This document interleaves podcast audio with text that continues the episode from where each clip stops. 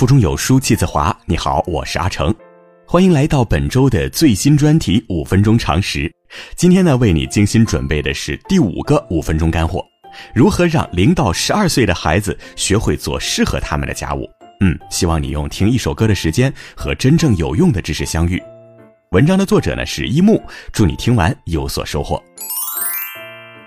前段时间呢，朋友跟我吐槽说，现在生孩子有啥用啊？啊，好吃懒做的，平时下班回家让他帮忙倒杯水都不乐意。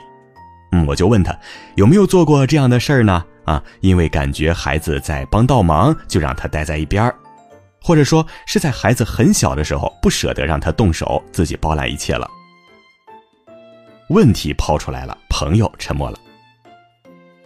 教育学家早就发现，孩子天生呢就有想帮父母的意愿。之所以会变成贪图享受、散漫的模样，其实呢有很大责任都在父母身上。在孩子需要学做家务的年龄，不去认真的引导，当他们长大了再去抱怨，这是为难孩子，更是为难自己。美国育儿专家伊丽莎白·潘特利曾经针对不同年龄段孩子的特点，设计了一份详细的儿童学做家务事年龄表。我们把它分为了几个阶段：零到五岁、五到十二岁以及十二岁以后。每个阶段呢，父母教小孩子做家务都有一个制胜点。九到二十四个月可以给孩子简单易行的指示，比如说呢，让宝宝把脏尿布扔到垃圾箱里。二到三岁可以自己刷牙、使用马桶、睡前整理玩具、把垃圾扔进垃圾箱、帮忙拿取东西、把衣服挂上衣架、浇花。三到四岁，除了以上技能外，还要喂宠物、睡前帮忙铺床、饭后把碗盘放到厨房的水池里、把叠好的干净衣服放回衣柜、脏衣服放到装脏衣服的篮子里。四到五岁，准备餐桌，饭后把餐具放回厨房，准备第二天要穿的衣服。五岁之前，父母最容易遇到的问题是，由于孩子要学会的家务活非常简单。因此呢，很多人都觉得教孩子做还不如自己动手来的方便。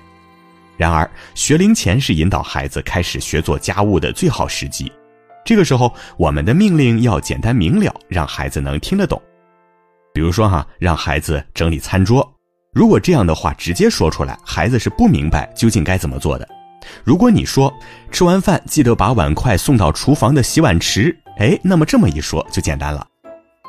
陪孩子看动画片时呢，我们也可以有意的去引导他们去注意做家务活的镜头，这样效果会很不错。最重要的是，在这个阶段，我们要在旁边看好孩子，一是及时纠正，二是防止意外。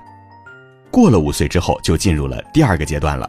五到六岁，准备第二天去幼儿园要用的书包和要穿的鞋，学会收拾房间。七到十二岁会做简单的饭、扫地、擦地、清理洗手间，会用洗衣机帮忙洗车。十三岁以上会换灯泡、换吸尘器里的垃圾袋、清理冰箱、灶台、修剪草坪。在五到十二岁这个期间呢，孩子要学会的事情就更多了。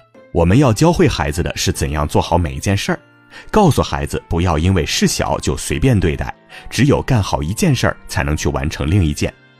那么，当孩子们长大了，也会养成工作耐心的习惯。十二岁以后呢，孩子就会慢慢进入叛逆期，变得不再听话了。有时候呢，还喜欢和我们对着干。要记住，这是正常的心理变化。这个时候呢，我们只要把要做的家务讲一遍，然后放手让他们去做，过程和方法就不要再去多问了。